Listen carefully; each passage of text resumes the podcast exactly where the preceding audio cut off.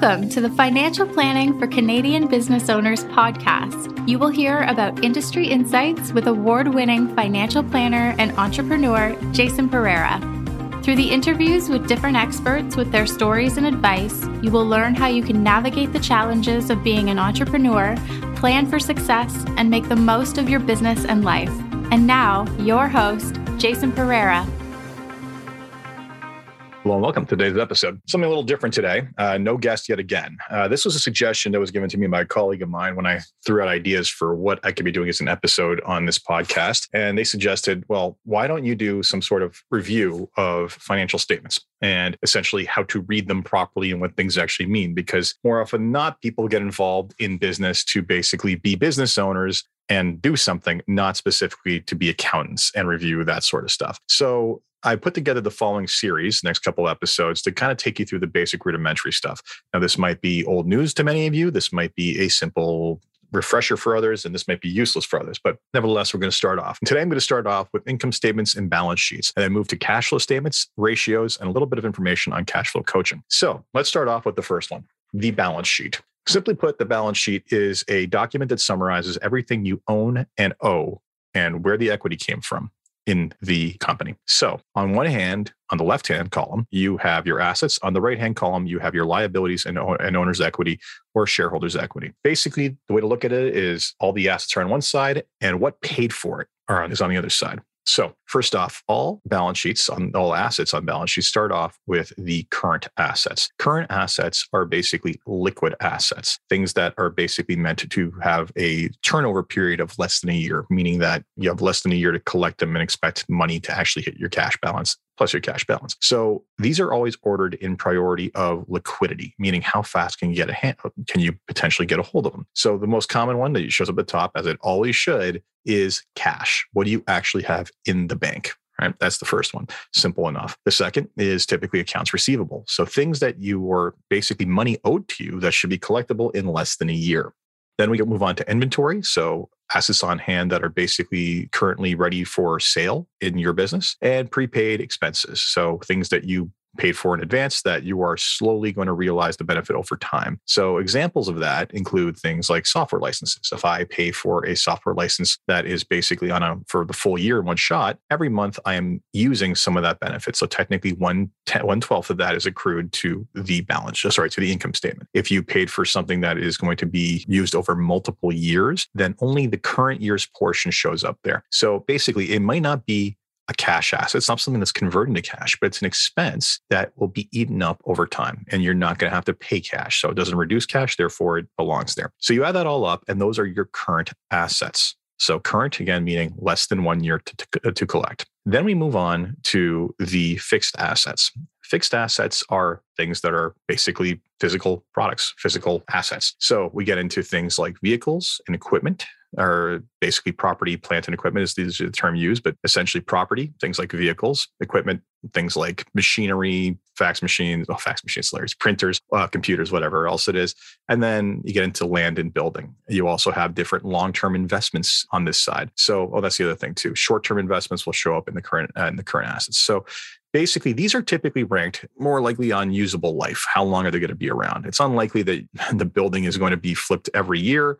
Your equipment will typically have a usable life and your vehicles typically have the shortest usable life so you see them happen in that regard. You'll also find patents and goodwill, things that basically uh, that are intangibles. We'll come back to in a second, but let me go back to equipment, vehicles, and land and buildings. So what actually shows up here is a net number, and that net number is the cost of acquisition minus the depreciation that you basically have there. Depreciation basically what that is, is instead of in the accounting world, instead of letting you expense everything when you buy a new piece of equipment all at once, they don't let you expense that in the first year on the income statement. In some cases, they do, depending on the equipment, but big things like cars and equipment, stuff like that is a longer term asset. So, what they want you to do is they want you to spread that cost over its usable life. Now, if you're going to spread the cost over its usable life, that means you're spreading the value of it over its usable life, which is why you will see what is the known as the depreciated amount, or basically you'll see everything at acquisition cost, and then you'll see depreciation either itemized for each of them or as a lump sum. Basically, what they're trying to say is that you're eating up the useful life or value of that asset and it's being reduced by that. So, like I said, you'll either see vehicle listed for the acquisition cost, less depreciation, giving you a net, or sometimes for whatever reason you see all the depreciation lumped in one category but typically you see them grouped together. So eventually depreciation will hit depreciated amount will hit zero. Doesn't mean that the thing is useless or valueless. You will continue to use it but you can eventually sell it for whatever it's worth whether it be scrap value or if it's still valuable. So there's all kinds of rules about how that gets recognized how depreciation impacts different types of business. It's also known as capital cost allowance in canada but in general the idea is that you're using it over time things like intangible assets, patents, and goodwill. Uh, those are harder to, much harder to basically quantify. Where you typically find goodwill, or where that comes from in most cases, is when you overpay beyond the uh, tangible value of a business. So I shouldn't say overpay. So let's just say that I buy another business. Okay. And that business has assets totaling half a million dollars, but I pay $750,000. Well, that extra 250,000 is basically for the operations over and beyond the cost of the equipment itself that I could have replaced. So that is goodwill. I have paid for goodwill. And any kind, anytime you basically have an acquisition of something where it's beyond the value that is, you know, the, the value of the, of the tangible property, you will create goodwill.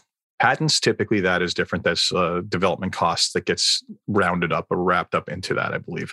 I'm not a big expert on that, but that gives you your total fixed assets. So total, total current assets plus total fixed assets equals your total assets. On the other side of the balance sheet, on the other side of the balance sheet, you have, you start off with your liabilities first. So what do you owe people? And just like what you saw previously in the current asset in the asset section, we start with current liabilities this time, things that are due within the next year. So you have your accounts payable, your vendors that you owe, any credit card debt you're carrying, any lines of credit you're carrying, any kind of accrued expenses. So you've already used up something, you have a bill coming in 30 in, in 60 days. Essentially, it's basically you've already utilized the asset in, in or the utilized the, the service and you have an outstanding bill and current portion of long-term debt. So any of your debt service, any of the principal needs to be paid over the course of the next 12 months, that makes up your current debt. So that combined equals your current liabilities, current assets and current liabilities. Now, those are two important numbers that I'm going to come back to why they're important. Then you get into the next section, which is long term liabilities. This is just debts that are outstanding or going to be outstanding longer than a year. So anything that's going to go on longer than a year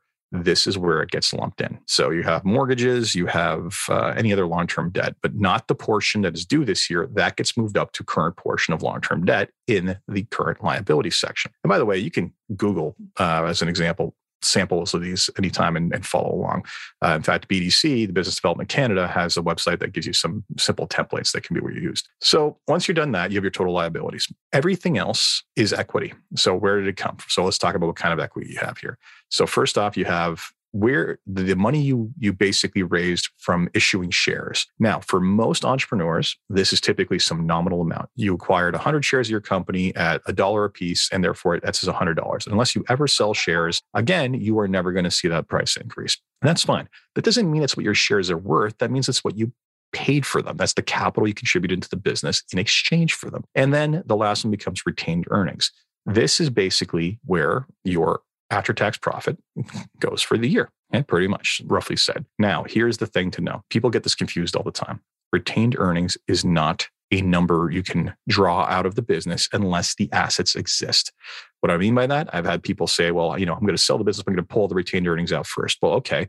The only way that happens really is if you liquidate, if you have enough cash on hand to do that, or if you liquidate enough of the assets to pay off the retained earnings, that could cripple the business. So, is a balance sheet entry is not necessarily a cash account for you to draw upon. Now, it is very important because that is increased by income, but it's reduced by dividends. So when dividends get paid out, it reduces that number. Also in Canada, these things called the notional accounts. I'm going to talk about another day where retained earnings are a proxy for one of those that's known as safe income. But we'll talk about those. Uh, we've talked about on the podcast before. We'll talk about those in greater depth in a later episode. So basically liabilities plus owner's equity or shareholders equity have to equal the same number of as assets otherwise known as balancing the balance sheet. They have to be identical. So a couple of things to keep in mind here from this. And the most important one i could tell you especially as a business owner in the near term it comes down to your current assets and current liabilities. Subtracting one from the other gives you what's known as your net working capital. The amount of money that you have to have invested in the business in order to keep it going to day, day to day what does that mean? Well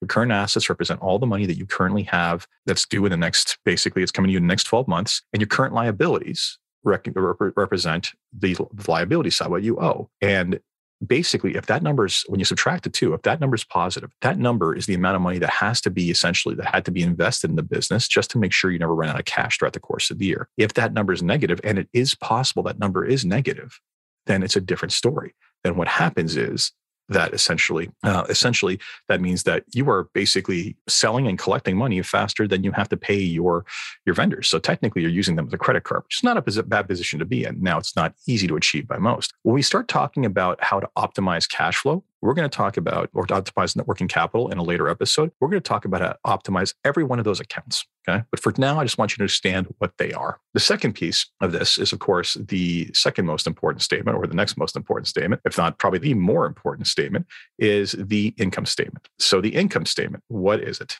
This is what tells you how much profit, how profitable your business was for the year. This is where all your sales transactions get summarized. So, how does it work?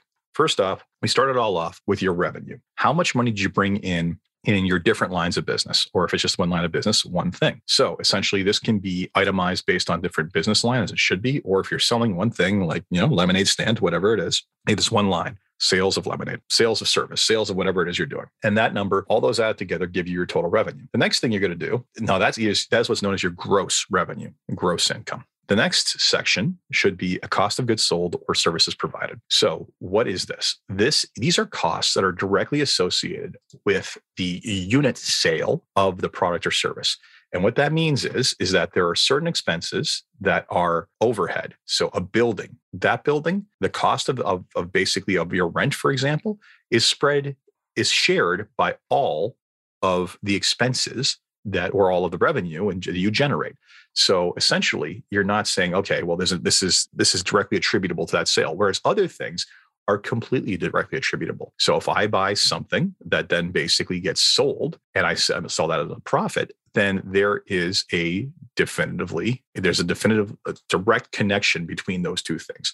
So simple example, I buy as a telephone kiosk, I buy a bunch of iPhone cases. They are wholesale price at $50 and I retail them at 75. So what would happen is my revenue number would look at would basically include the $75 sale, but my cost of goods sold would include the $50 sale. Now, this applies to goods, materials, essentially your inventory cost, essentially is what we're looking at here, and the and things like hours that are billable by third parties. So what you're doing is you're trying to get rid of the stuff that's directly attributable to the sale specifically to that unit of sale. When you are done and you subtract the cost of goods sold or services rendered from the gross revenue, you are left with what is known as the net revenue, net after your other expense uh, after your direct expenses.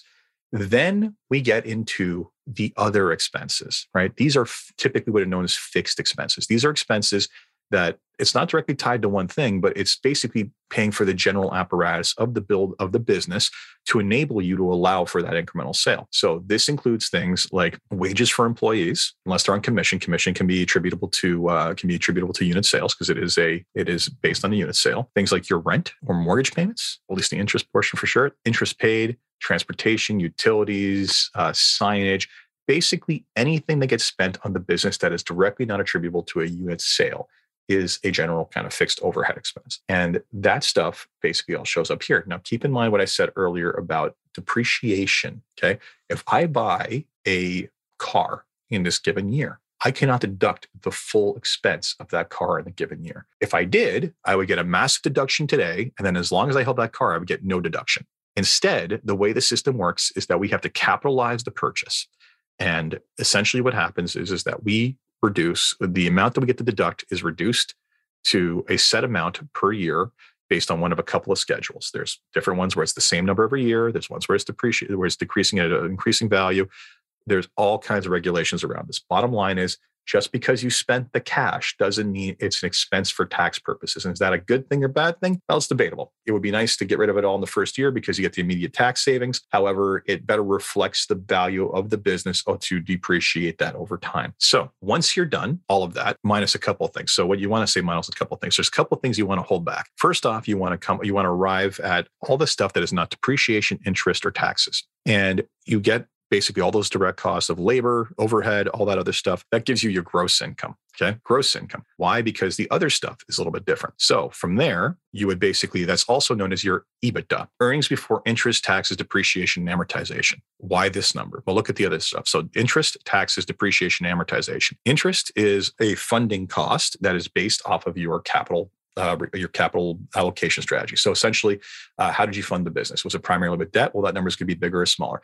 That's not really how you fund it. it is not really a metric of how the business is operating. So that's why it's separate. Depreciation, I just went through it. The schedules can vary, but we know that essentially it's not, it's actually not a cash expenditure. It's it can be something for cash was spent previously. And then depreciation, amortization, same thing. And then taxes. Taxes are solely based off of what your net profit was. So that's where they come back later. So EBITDA. EBITDA is a powerful number because it allows you to compare business operations in terms of how essentially what their top line is and how much they can convert to their bottom line. What is their gross profit margin? So once you arrive at that, we then start taking the other stuff away. And typically the order is depreciation and amortization first which leaves you with EBIT, earnings before interest and taxes. Now that's a reflection of basically the all the costs of the business with the exception of a financing cost, your interest. Subtract out interest and now you're left with interest before, earnings before taxes or EBT. That reflects the profitability of the firm before you cut in the government. And then you basically subtract out taxes and you are left with your net profit. Now, your net profit, if the end of the year gets rolled into your your retained earnings. So that is the basics of the income statement. Different accounts that are there. Now, one other one that we're going to cover not today, but later is going to be the shareholders. So let me tell you about what's going to happen in the upcoming episodes. This was a short one. Next, I'm going to cover the cash flow statement. The cash flow statement is the most important statement that you probably will need, especially early on as a business owner that unfortunately accountants by default do not include because it's not required for tax purposes. But I'm going to go through what's in it, how it works, and why it's important to you. Then we're going to talk about optimization. And optimization, look, I'm not going to tell you how to run your business. End of the day, with an income statement, it's relatively straightforward. Bottom line is you want to sell for as much as possible and you want distribution and cost to be as little as possible. You have to manage all those.